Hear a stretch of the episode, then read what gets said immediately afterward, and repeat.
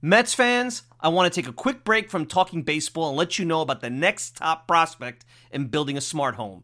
Eufy Video Smart Lock E330 is that big time new star prospect. The Eufy Video Smart Lock E330 is a smart lock, a 2K resolution camera, and a doorbell. It's three devices in one, triple the security. You know triples are rare in baseball, but not with Eufy. You can have everything in one device rather than install many pieces on your front door. It's not just for security, but also for convenience. Just the other night, I had tons of packages in the rain. Rather than fumble for my keys, I easily entered my home. This is big since I have four dogs who are impatiently waiting for me at the door. No more concerns about losing keys, and you could assign passwords to your family members. Worried about when your loved ones are getting home? Eufy allows you to see them coming back home via the integrated camera. Hey, Mets fans, this is a home run. I had a competitive product before Eufy, and it's the difference between a one dimensional hitter and a five tool player. Eufy is that five tool superstar. Go to eufy.com, that's E U F Y.com to learn more. Already sold? Go to Amazon and get your Eufy Video Smart Lock E330 today. Want to go to the store? Best Buy will have it starting around May 20th. Get complete control over your front door at ease with the Eufy Video Smart Lock E330 today. What's so special about Hero Bread's soft, fluffy, and delicious breads, buns, and tortillas? These ultra low net carb baked goods contain zero sugar, fewer calories, and more protein than the leading brands, and are high in fiber to support gut health. Shop now at hero.co.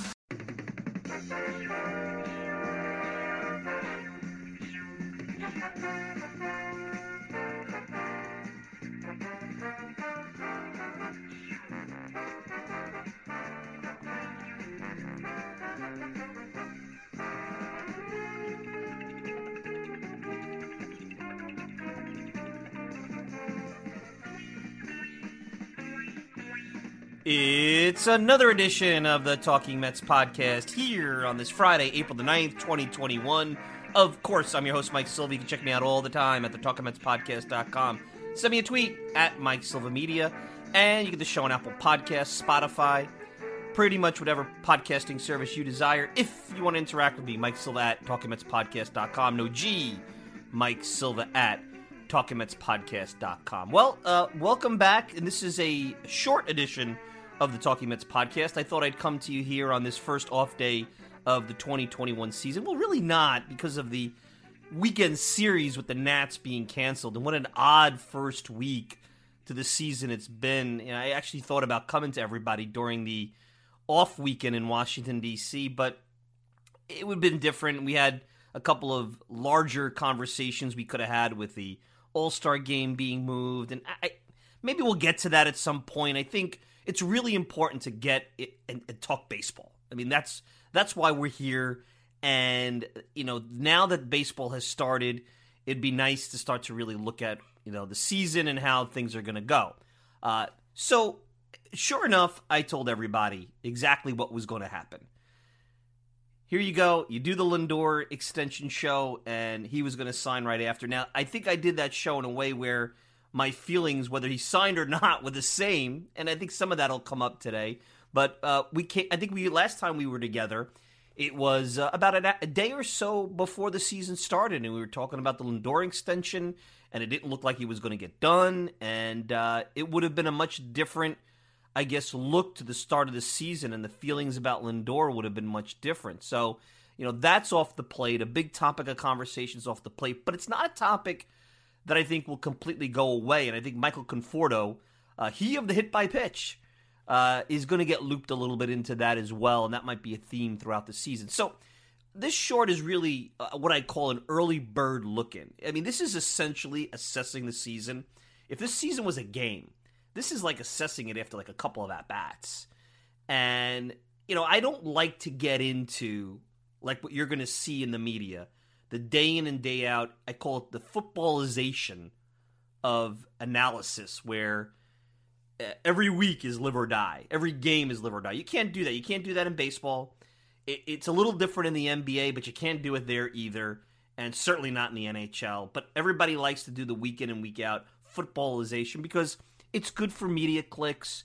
Uh, it creates content, lazily creates content, and that's not what we do here. But I think because last year being the pandemic season and, and it was hard and it will forever be that kind of season as you assess players that you have to almost throw out. It, it would be it was it, with fans coming back and some of the the normalcy of what we expect here when we look at you know the narrative of a Mets baseball season. I think it was it'd be interesting to look at the early returns here after really just a one series. I mean, the, yesterday was opening day at Citi Field. Now, for those that have been around a while, you kind of get an idea of how I do this, my belief about how you assess the team and what to expect. You know, throughout the off season, we play GM, we play GM. Uh, you know, there's a lot of uh, you know manufactured debate that you could create in the off season. A lot of ways, sometimes the off season is easier to talk baseball than the regular season because you have those lulls in the regular season where really you're going on and you're just repeating yourself. And we just talk Mets baseball here. We can't talk Yankees baseball. We can't talk NFL draft. We don't get into the Knicks. That's not why you come here. But what I like to do is I like to break up the season into stages. And right now, this is the first 60 games or so. And who is this team? no matter what you project, no matter what stage of your life cycle as a team you are, whether you're the Dodgers who are coming off a championship or the Pirates who are completely rebuilding. Every season you're trying to figure out who is this team. And between now Memorial Day, which ironically is basically what the pandemic season was, what is the ceiling of this team currently constituted? You go from projections to results. And that's where we're at right now. And that's where the first four games really are at. It's a very small sample size. But you're starting to see the beginnings, the seeds of what may be good things, what may be concerns. And it's too soon to put them as absolutes, but we can start to write on the blank canvas. Then after Memorial Day, the next 40 games, as you charge into the deadline, which is August 15th. I believe it's still August 15th, right? Or is it the 31st? I, I see that's the thing. I got to go look up the, the rules. The rules change. I believe it's the 31st. I'll check before the show is over. Um, so, uh, the next 40 games leading into the deadline is what do they need to get there? Now, that could be improving internally, like bullpen management, hitting with runners in scoring position, guys being better, putting them in better positions to succeed. Do you sit certain guys against lefties? Is the lineup, which I don't get crazy about lineups, but is the lineup the right lineup?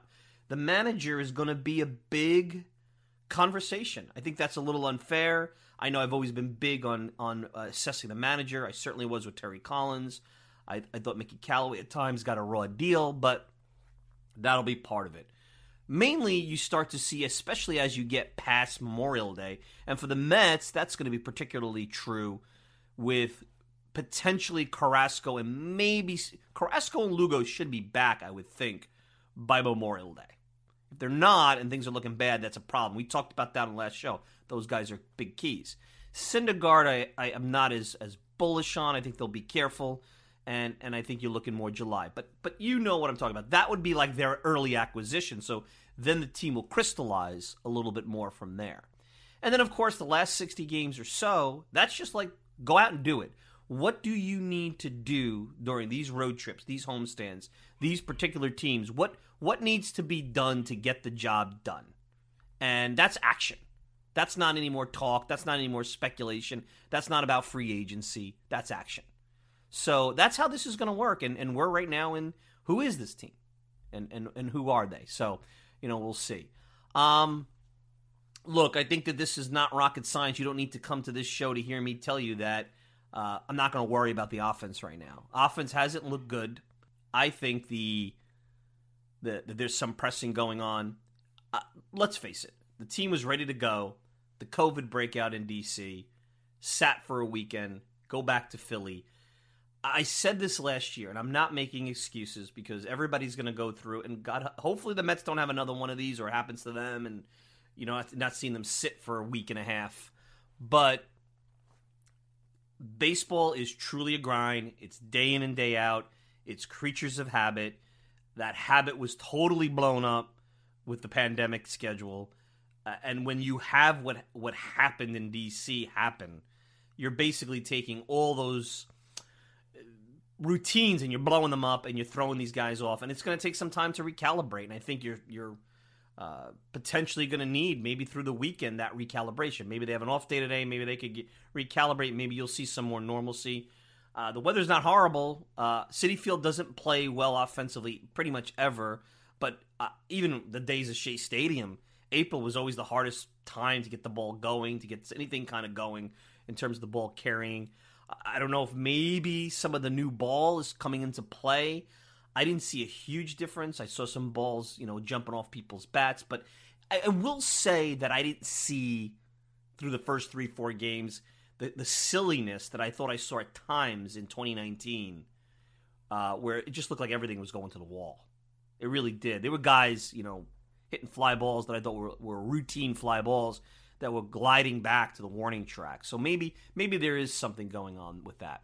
What I think, particularly with the offense, to watch uh, all year is you have one guy in Lindor who's very critical that just got a big contract, and you have another guy in Conforto that is looking for a big contract.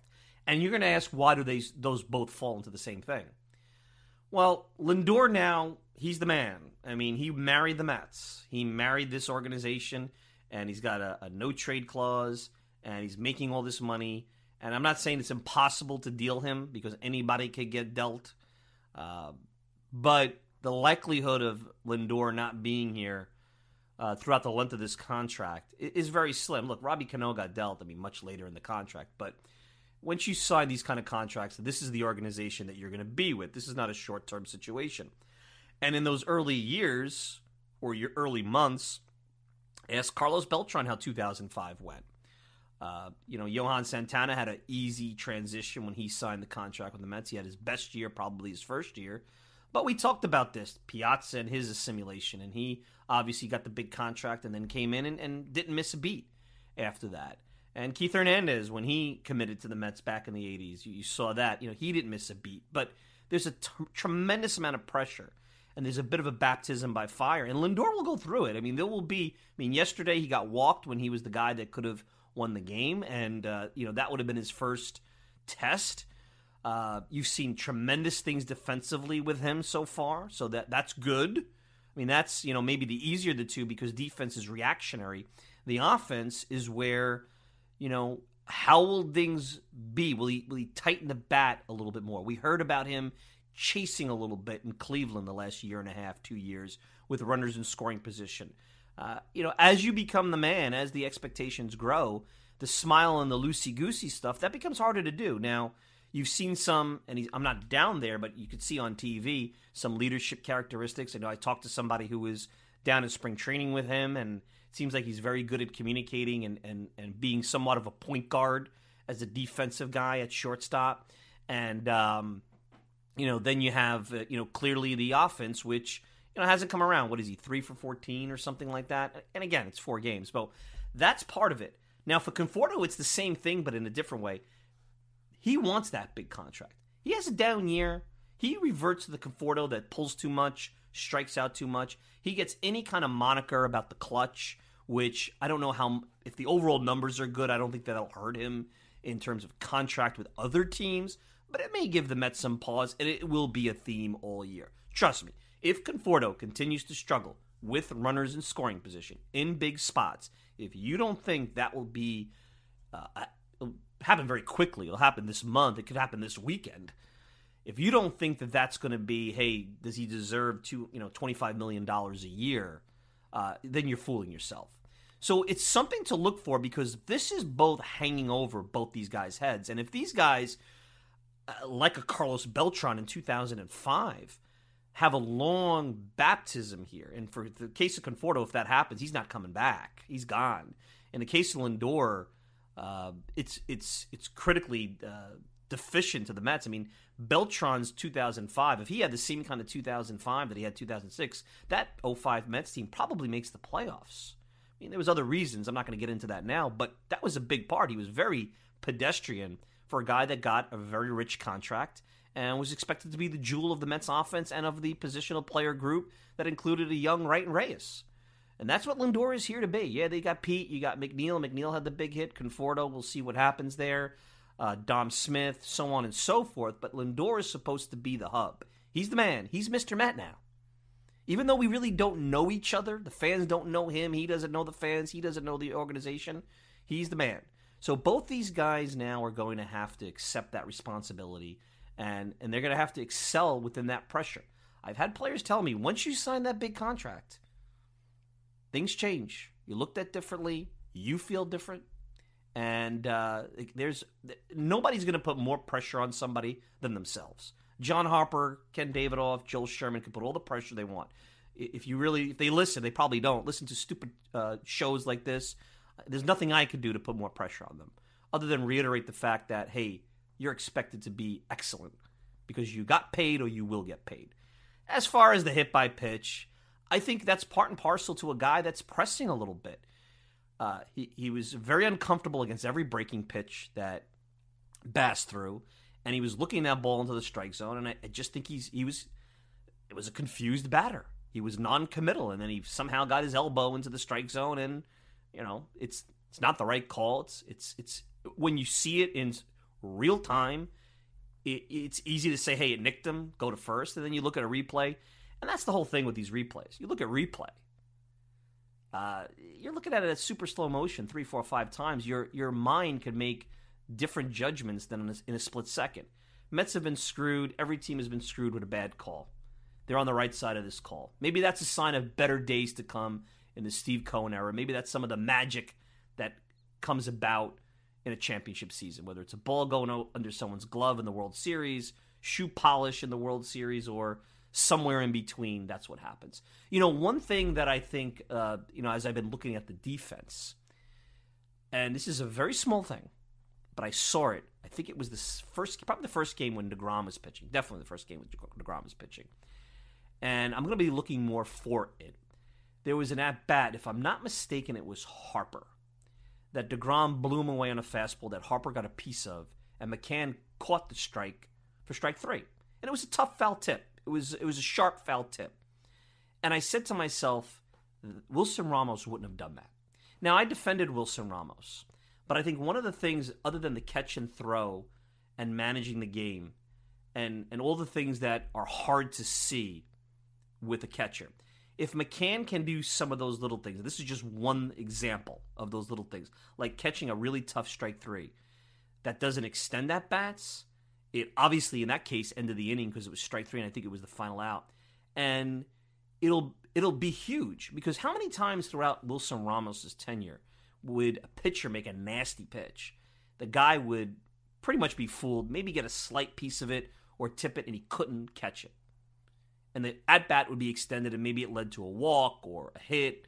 It's so frustrating. And those are tough, tough, tough plays. I'm not saying that, you know, oh, how can you not do that? Because I certainly can't do that. And there's a lot of catchers that can't either. But if that's an example of the kind of defensive situations that are now in the Mets' favor positively, if that's the kind of stuff that McCann can bring to the table that is not overt, that is not in the box score, that is not going to be sexy headline newspaper stuff, then that's a good thing. I think on this the battery, you have to be. And why Taijuan Walker? And I know it's again the Marlins, maybe not the best offensive team, and you're at home. But what Taijuan Walker showed yesterday with a nasty splitter, nasty slider, I should say, nasty slider, and uh, throwing 95 plus, hitting spots, uh, that's very encouraging. That's a guy that you brought in to upgrade the rotation. That's your consolation prize for Trevor Bauer. And that's a guy that you don't have a lot of in the last four years, long sample size of success. But before he got hurt, he was a very solid pitcher for Arizona. 135 ERA plus in 2017. It was basically Noah Syndergaard. If Taijuan Walker could give you six innings, six innings plus of two runs, two, three runs, uh, that is huge because again, I'll tell you, and, and I know this is Captain Obvious stuff, but it's not talked about a lot. You the Mets cannot, is currently constituted, if Carrasco, Lugo, Syndergaard come up goose eggs in terms of not only coming back, but but being who you think they should be. They can't overcome that as currently constituted. You saw that with Peterson. I know you have Yamamoto down in Syracuse or the alternate site, wherever the hell they sent him. Uh, you know, you'll see how that you know how you know when he, if he fills in, he will have to fill in eventually. There'll be double headers, so he's going to get a shot. We'll see how that plays, but right now you got three guys that their first start. You know, Philly's not a bad offensive team. You know, Stroman. What was impressive about Stroman is that he changes his speeds and he, he really pitches. He's not looking to blow people away. Degrom on a day that he clearly wasn't himself, throwing mainly fastballs. Maybe that goes into the delays of the season in DC. Was dominant. I mean, if that's what you're going to get on a day when Degrom is off, jeez, that's a that's a beautiful place to be, right? I mean that that's a beautiful place to be. So that's something that's really exciting. One one turn around the rotation. We saw Lucchesi. I'll even throw Lucchesi in there. Come out for a couple innings in the blowout in Philadelphia and give you some good innings. And and, and I and I'm had Glendon Rusch on the show about last month or two months ago, whenever he came on, and he was very bullish on him too. That's a guy, and and I'll tell you what, you saw Steven Matz have a good outing to start the season in in Toronto. I still thought Steven Matz was a guy that you didn't want to just give away. We'll see what those assets, those young arms, whether they help at some point this year in the future. But Lucchesi has has to step up because if he's bad, that Matz trade looks even worse. Because I think Matz in a fifth spot uh, in a normal season, you know, maybe he needed to get out of here to be who he, you know, I think he can be. And you saw some of that in Toronto uh, earlier in the week. But um, you know, um, that's something to keep an eye on. So very bullish on the starting pitching. Hopefully, we could get another inning because I think that's going to be important long term to push these guys to seven innings. Uh, I don't, I don't, I don't. Hope this is not going to be two times around the order analytical nonsense on most of these guys because to me that's long range. That's foolish, but that could be the plan early, and then it develops, and that's why we're assessing. Remember, we're in the who is this team phase? Who is this front office? How are they going to manage this situation? That's the whole thing. You can talk about Luis Rojas all you want, but he's just following directions from the front office. Now, where I will criticize Rojas, and it's again very this is the theme early bird. We're not getting crazy here. We're not making declarative statements here. The bullpen worries me for a variety of reasons, and it may not be as overt as you think. Now, I'm not going to. May was bad. He's looked, you know, uncomfortable up there. New guy, new situation he's finding his way. So I'm willing to give him some time uh, to figure things out. He throws hard. You know, I, I, I think he made a bad pitch sequence in, in, his first outing. Didn't throw enough sliders. You had McCutchen up there, and it's like dump one of those sliders, and you know, all of a sudden you see how this, you know, it's it's gone, right? You know, it's it's basically he'll flail away at it. Uh, he didn't do that. Loup, I think, got bled to death. Yes, he hit Harper, and uh, and and then he got the bleeder single, but and then there was the error. So I'm not going to go crazy. It was the process wise, I wasn't overly crazy. And Castro, to me, uh, he's better. Let's see, because I still see a guy that easily could labor through an inning, get behind hitters, and be hittable and give up home runs. He's got that Benitez, you know, uh, kerosene on the fire type reliever feel to him, and he's probably more of a sixth inning guy. Right now, he's in the seventh because Lugo's not around. And I think that's where May and, and Lugo will play out. Lugo will be eighth inning guy. May will probably move to the seventh, so on and so forth. Things like that. But what bothered me is is I think, and I've said this, I think the bullpen, and I said this going into the season, is short. I don't think that that's any kind of. Uh, I think that's a captain obvious statement. We knew that. We saw that in the spring. Uh, look at Trevor Rosenthal being out. I mean, so it's not easy to build these bullpens. But there's guys like I see Archie Bradley in Philadelphia have some early season success, and I'm like, well, that was a guy I thought maybe the Mets could look at. So we'll see. Mets haven't built a bullpen in a long time, and that was a, a, a criticism of Sandy in his first tenure. And so far, it's something that we may be talking about again throughout this 2021 season. Well, Trevor Hildenberger, who got some in a very small sample size of two or three innings, got some impressive play in spring training, is back. Betances is gone shoulder issue. Betances is done. There was nothing in spring training in that first outing that made me think he could contribute, unless there's some kind of miracle shoulder healing that's going to go on. That doesn't happen. Familia throws hard, doesn't know where it's going. Don't know what's happened to this guy in his second round here with the Mets. He was always a guy that could find a way to uh, locate his command and locate his pitches where you know he within that chaos and that uh, wildness, he was able to control it. He can't do that anymore. And uh, he's a guy that is a lower leverage guy, probably a guy that you want to have some like on uh, the second game of the season. What was that on Tuesday? You were able to work through a, a sloppy inning because you had a cushion. Uh, but he's a guy that you're probably going to use when you're behind more than when you're ahead. Uh, and then you look at yesterday. After the three innings yesterday of bullpen work, if they don't win that game and you get into extra innings, now you've got maybe you have Hildenberger, but you have Barnes, you have Gsellman, you've got Familia. Uh, you still could get Loup, but it's not. It's dicey. It's dicey, and the longer games go right now, if you're the you know the opposition, the the, the deeper you get into the Mets bullpen, and days where if the starter's are only going to go six innings, and early on it looks like that might be the case, uh, you have a pretty good chance of winning ball games, games that the Mets should win, and then it goes to the old adage: the games you lose in April hurt as much as the games you lose in September because they put you in some kind of hole. You could fix this. You could go out and acquire somebody. You know, maybe a Shane Greene who hasn't got a, you know an agreement. I don't think I've seen him sign. Maybe he wants to play. Who knows? I don't know what the situation is there. And Hildenberger, we saw only a little bit of Barnes. Maybe some of these scrap heap guys. Maybe there's some of the young arms down in the system that's at the alternate site that will step in and change things. But right now, as currently constituted, it's not a mess but it's a red light and it stands out and it's certainly not something that I feel great about. And if sounds a lot like 2019 again, if the Mets have another historically bad year in the bullpen, uh, it's a shame because I'm not asking for best bullpen in baseball. Uh, even early on, if you give me middle of the road, I think there's enough offense and the starting pitching is good enough where they should be able to get this done. So that's really the early bird situation here. Same stuff that we've talked about for a couple of years. Bullpen's a concern. Starting pitching looks pretty good. Health, need to keep an eye on that. But it will come down to those things. It'll come down to Conforto and Lindor and how they handle their money or the money they want. Can the can the guys stay healthy? Can those you know we're counting on that rotation. The the fact that Walker could be good gives you some time with Carrasco and Syndergaard, and really could be huge because it gives Syndergaard because I think Carrasco's the guy that could come back sooner. Hopefully that that hamstring hasn't infect you know hasn't affected anything else uh, as he got hurt. Um, just gives them time to get back and become themselves.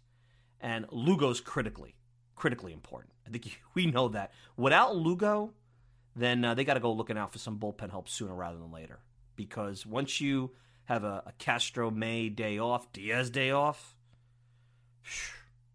you got some problems here. You got some scary games that you better score a boatload of runs. And now you're relying on Hildenberger Barnes because I don't think you can rely on Familia. And uh, Gsellman to me, you know, I was looking for him to be sent down because I thought, uh, again, with uh, with some of the decisions they made there at the end of spring training, you know that's that's uh, you know that was not one of the guys I thought was going to make the club. So anyway, that's our short. That's where we're at. So what's next? You know, for those who are loyal loyal listeners of the Talking Mets podcast, uh, working on a feature. Uh, I know I came to you early. I came to you, you know, a couple of days earlier because I wanted to just focus on the team and focus on some of these thoughts. But um, working on a feature for next week and the week after, some cool guests to come in. We'll continue to you know, like I said, who is this team? That's what we're going to be doing in terms of talking about the team over the next, you know, two months, and and that's a while, but it goes fast. Think about how fast the pandemic season went and how quickly we went into the end of the year. Well, that's baseball until Memorial Day. This is the drive to Memorial Day. That's the theme. So, anyway, I want to thank everybody for joining me for this Talking Mets short. Of course, you can check me out all the time at the TalkingMetsPodcast.com. Send me a tweet at Mike Silva Media, and you get the show on Apple Podcasts, Spotify, pretty much whatever podcasting service you desire. If you want to interact with me, Mike Silva at TalkingMetsPodcast.com, no G, Mike Silva at TalkingMetsPodcast.com. I'm your host, Mike Silva. Enjoy your weekend. We'll be back with another Talking Mets podcast very soon. Till then, take care, everybody.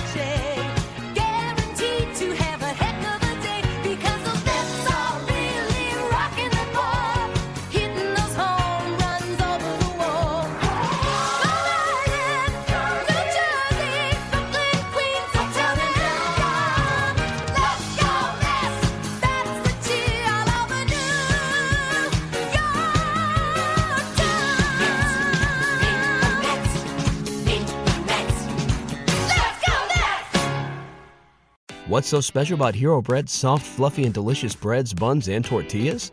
These ultra low net carb baked goods contain zero sugar, fewer calories, and more protein than the leading brands, and are high in fiber to support gut health.